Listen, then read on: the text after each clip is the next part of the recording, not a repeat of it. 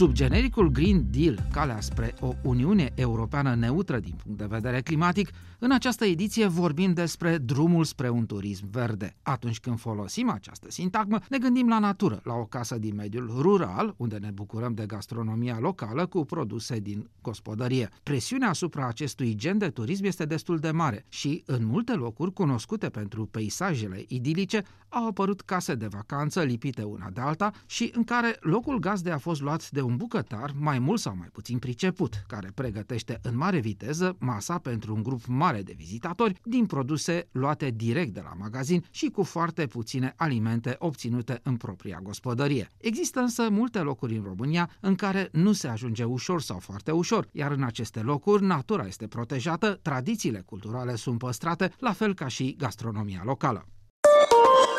Adrian Voican este președintele Asociației de Promovare a Turismului Prahova, un județ situat la nord de București. Prahova este una dintre destinațiile de top ale României datorită atracțiilor turistice din zona colinară, acoperită cu întinse suprafețe de vițe de vie, dar mai ales datorită stațiunilor montane. Atractivitatea acestor stațiuni este confirmată de traficul rutier intens de la fiecare sfârșit de săptămână. Am vorbit cu domnul Adrian Voican despre turismul verde, despre turismul ecologic și despre un transport cât mai verde spre aceste destinații ecoturistice. În ce măsură putem vorbi în România despre un turism verde? În mod surprinzător, România nu este în coada clasamentului când vine vorba de destinații de ecoturism, ci din potrivă este printre primele țări din lume care a reușit să se organizeze, să creeze standarde și să certifice destinații de ecoturism. Poate să pară surprinzător, dar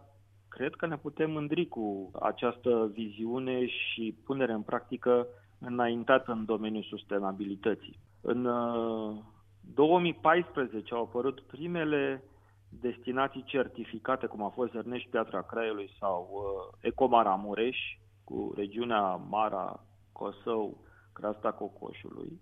Iar uh, destul de repede a urmat uh, Ținutul Zimbrilor, uh, Bison Land, în 2016, țara Hațevului Retezat, țara Dornelor, tot în 2016, apoi Delta Dunării, Mărginea Sibiului și sunt în evaluare câteva destinații interesante, colinele Transilvaniei, băile Tujna, împrăjurimile, cheile Nerei, pădurea Craiului și anumite zone din Dobrogea. Prin ce se remarcă aceste destinații prietenoase cu mediul? În principiu ne gândim la protejarea naturii și la dezvoltarea comunității locale. Acum, sunt câteva criterii esențiale ca o destinație să poată fi considerată destinație de ecoturism. Sigur, ne gândim la o microregiune în primul rând, care să cuprindă măcar o arie naturală protejată. Și aici sunt câteva categorii care poartă niște denumiri specifice, fie rezervația biosferei, fie parc național sau natural, fie SID Natura 2000 sau alt tip de rezervație naturală. Deci uh, toată comunitatea creată în jurul unei arii protejate se califică în primul rând uh, pentru a deveni destinație eco. Ce e necesar, dar nu e și suficient. În principiu ne gândim că să fie spații de cazare cu capacitate relativ mică, nu știu, 15 sau 25 de camere, să fie programe nu neapărat cazare, poți să faci un circuit sau poți să desfășori diferite activități în natură, să cuprindă măcar o noapte și grupuri de maxim 15 persoane. Și ar trebui ca printre criteriile de, de certificare să avem în vedere un management sustenabil al acelei destinații, deci trebuie implicați și primarii și autoritățile locale, dar și jucătorii privați care oferă servicii de turism, să fie, cum spuneam, focus pe ariile naturale, să fie o moștenire fie și antropică, culturală, istorică, geografică, un punct de atracție turistică, să fie protejat mediul natural, să se conserve natura, să se dezvolte comunitățile locale. Se spune că atunci când consumi marfă din supermarketuri într-o destinație turistică, 80% din bani pleacă din comunitatea respectivă, pe când atunci când consumi produse locale, invers, peste 50 sau 60% din, din bani rămân în comunitățile respective și îi stimulează pe cei de acolo să se miște în direcția aceasta de dezvoltarea turismului ecologic și să găsească un mijloc de trai și o bucurie, o bunăstare în, în dezvoltarea acestui turism, care nu le strică destinația, ci din potrivă îi ajută pe ei să se ridice, dar conservă atât mediul natural cât și tradițiile locale. Sigur că ne interesează și satisfacția turistului, pentru că turistul se poate bucura foarte bine și la un uriaș, ori inclusiv de 1000 de camere pe malul mării răsfățat, dar poate același turist să vină și în Maramurei sau în Bucovina și să se simtă bine într-o căsuță tradițională cu o experiență la gura sobei și știm foarte bine că e cerere mare și în acest domeniu. Și nu în ultimul rând, ar mai fi un criteriu important să fie un marketing corect al destinației, adică valori autentice, când ați făcut referire la aceste pensiuni cu număr redus de locuri, comparativ, să spunem, cu al unui hotel, v-ați gândit uh, cumva și la o pensiune, știu, eco-friendly, care să folosească sau care folosește deja surse de energie regenerabile, reciclează și așa mai departe, dacă vorbim de ecoturism? Sunt și locații punctuale care și-au propus să fie eco-friendly. În Prahova, în zona de alumare, este o cramă care s-a construit sub un mal de pământ. Acoperișul este pământ și iarbă deasupra și este foarte, foarte eco-friendly probabil pentru încă mulți ani de zile va fi în trend. Și sunt și case construite de la un cap la altul bazate pe energie fie geotermală, fie solară, că asta e la modă mai puțin eoliană. Sunt oameni care își propun lucrul ăsta, dar cred că până să ajungem la nivelul ăsta atât de înalt, eu cred că noi toți ar trebui să plecăm în natură și o facem de multe ori, dar cu un creștișor din acela de, de cules gunoaiele și cu un sac mare, astfel încât acolo unde ne ducem, când plecăm, să lăsăm mai puține gunoaie decât când am venit pur și simplu să contribuim noi, atâta cât putem, în liniște și fără publicitate, să mai strângem două peturi de plastic din drumul nostru și tot facem ceva. Dacă la fiecare drum făcut de noi în, în pădure, în natură, sunt mai puține gunoaie după întoarcerea noastră în civilizație. Pentru că vorbim despre Prahova și vorbim despre Valea Prahovei și vorbim despre călătorii verzi. Cum ar trebui să fie, în opinia dumneavoastră, o călătorie pe Valea Prahovei, cu mașina, cu trenul, folosind biciclete și așa mai departe? Pentru mine, personal, bicicleta în acest moment, fiindcă suntem într-un moment de toamnă călduroasă și însorită, este principalul element care înseamnă călătorie verde. Mișcarea în natură este, alături de o dietă corespunzătoare, cheia pentru sănătate. Și cred că cu bicicleta avem ocazia să, să facem o astfel de, de călătorie. Poți să vezi mai mult decât pe jos, fără să fii în goana mașinii dincolo de geamuri, ci să, fii, să simți vântul în, în, ple, în plete sau în piept, cum vrei. Și există în momentul de față și biciclete electrice. Asta nu înseamnă că stai cu picioarele pe ghidon și merge singură bicicleta. Asta înseamnă că ai un asistent electric care te ajută când e greu să urci în rampă sau când ai obosit să ai o ușoară susținere, ai mai multe trepte de susținere. Eu însumi am mers cu bicicleta electrică și nu mi s-a părut că am stat degeaba, tot am transpirat, dar a fost cu siguranță mult mai ușor și poți să faci, nu știu, 20-40 de kilometri într-o astfel de tură pe dealurile viticole din Prahova și să te simți absolut minunat. Toamna e, un, cred că e cel mai bun anotimp pentru călătoriile cu bicicleta. Desigur că verde înseamnă și să mergi pe jos, drumeție. Acum sunt zone în care oamenilor le e cam frică pe Valea Prahovei să meargă că se întâlnesc cu ursul și nu prea știu ce să facă în condițiile astea și atunci probabil că sunt mai prudenți. Dar de asemenea ai putea să mergi cu calul, cu căruța sau pur și simplu cu calul. E mai puțin întâlnit, dar e tot foarte natural. Când vorbim despre mașini electrice, asta de obicei facem mai mult în familie. Încă avem destul de multe restricții cu stațiile de încărcare, dar uh, când vine vorba de călătorii organizate cu microbuzul, încă nu avem o soluție adevărată, pentru că fiind limitat la numărul de kilometri și de obicei călătoriile cu grupuri și cu microbuzul sunt pe distanțe sau durate mai lungi, peste 500 de kilometri într-un circuit, nu prea se potrivește să faci pauzele pentru încărcare. Și atunci, în cel mai bun caz, poți să ai microbuze hibride în acest moment.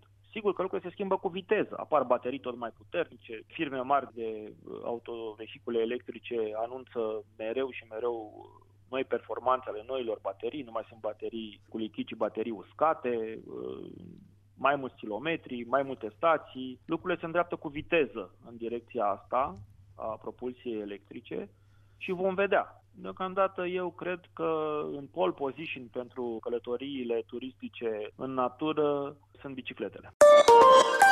Continuăm discuția despre calea spre un turism verde și despre modul în care putem valorifica și exploata aceste destinații, respectând natura. Am dialogat cu doamna Gabriela Țigu, decanul Facultății de Business și Turism din cadrul Academiei de Studii Economice București, despre destinațiile ecologice din România și despre modalitățile de a călători în aceste destinații.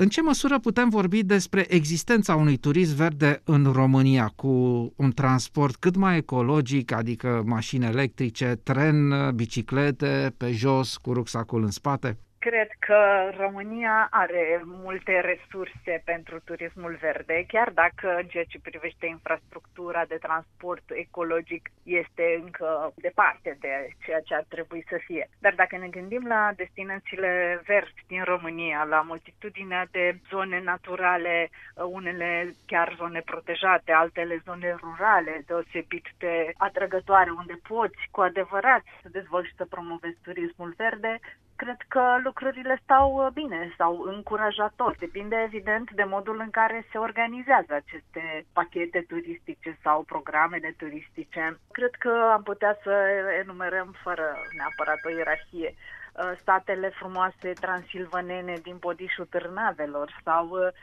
din Transilvania în general, state de la poalele munților, sau de la limitele parcurilor naționale din zonele montane în special. Sigur să nu uităm de Delta Dunării, dar, după părerea mea, turismul verde poate fi desfășurat în aproape orice uh, zonă din România care are niște atracții pentru vizitatori și care pot să ofere uh, vizitatorilor aceste posibilități, fie de plimbare, de drumeție, fie de plimbare pe cal, fie de cicloturism și sunt, mai ales în Transilvania, trasee între statele din județul Brașov, din județul Mureș, din județul Sibiu, trasee pe care te poți plimba cu bicicleta, prin care poți vizita mai multe sate pe bicicletă sau pe cal sau cu căruța, de ce nu? Avem și asemenea situații și asemenea oferte. Există locații, să spunem așa, cu amprentă scăzută de carbon, locații care folosesc surse de energie regenerabile și care reciclează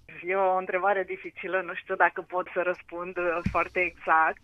Eu știu că au existat intenții de implementare a unor proiecte de acest gen în uh, mici comunități din Delta Dunării. Nu au uh, reușit deocamdată, dar sunt convinsă că vor, o vor face în curând, pentru că există deja o conștientizare a nevoii unor asemenea proiecte.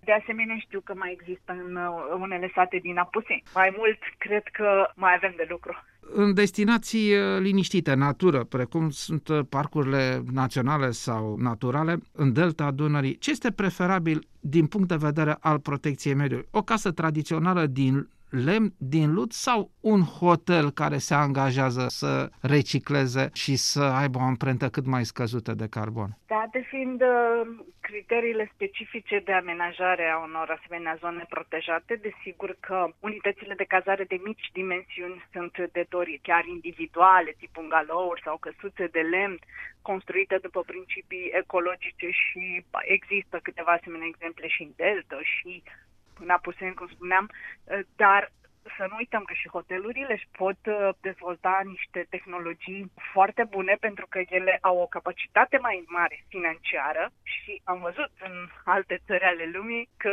se poate acest lucru chiar și în zone turistice aglomerate. Casele tradiționale din Delta Dunării, de exemplu, pleacă de la niște principii moștenite de la o generație la alta și înțeleg că acum au aceste standarde cu pereți din pământ și acoperiș din stuf. Exact, exact. Revenim la casele de, tradiționale de chirpici și stuf uh, pe acoperiș, care sunt din materiale naturale, pot să asigure o temperatură potrivită în interior și nu dăunează, nu poluează nici cum mediul înconjurător. Este o tendință cu adevărat, am văzut și eu asemenea exemple, n-am avut ocazia să, să testez o asemenea locuință, dar uh, știu că au început să apară într-adevăr.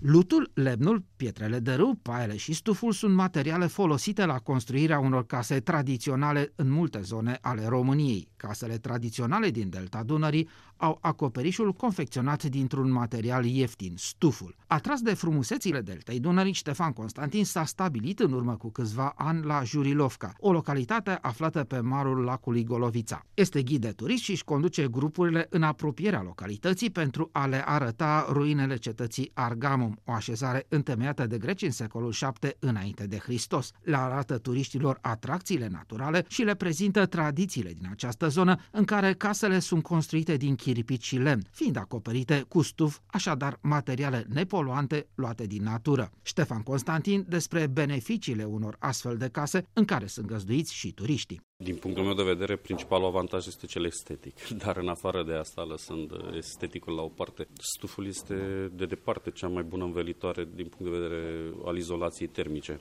Într-o casă din pământ, cum sunt cele din Delta, din Chirpic, învelită cu stuf, izolația termică este excelentă. Eu personal n-am întâlnit în nicăieri în altă parte case mai bine izolate termic. Un exemplu, dacă vara afară sunt 33-35 de grade, în casa niciodată nu mai mult de 25. La fel și iarna. Casele sunt foarte călduroase, de obicei, cel puțin în Jurilovca, în localitatea unde eu locuiesc, focul în lijancă, în soba lipovenească tradițională, se face doar câteva ore după amiază. Atât. Delta Dunării reprezintă una dintre marile atracții turistice ale României. Această destinație este preferată de cei care doresc să se relaxeze departe de zgomotul orașelor, în liniștea de plină ce caracterizează această împărăție a apelor și a păsărilor. Din punct de vedere gastronomic, Delta Dunării are o specificitate, deoarece peștele a reprezentat din totdeauna principala sursă de hrană a locuitorilor ei, care, deloc lipsiți de imaginație, sunt în măsură să-l pregătească într-o diversitate culinară de neînchipuit. Toate aceste elemente relevă uriașul potențial ecoturistic al deltei Dunării, care, din fericire, este doar una dintre destinațiile ecoturistice ale României.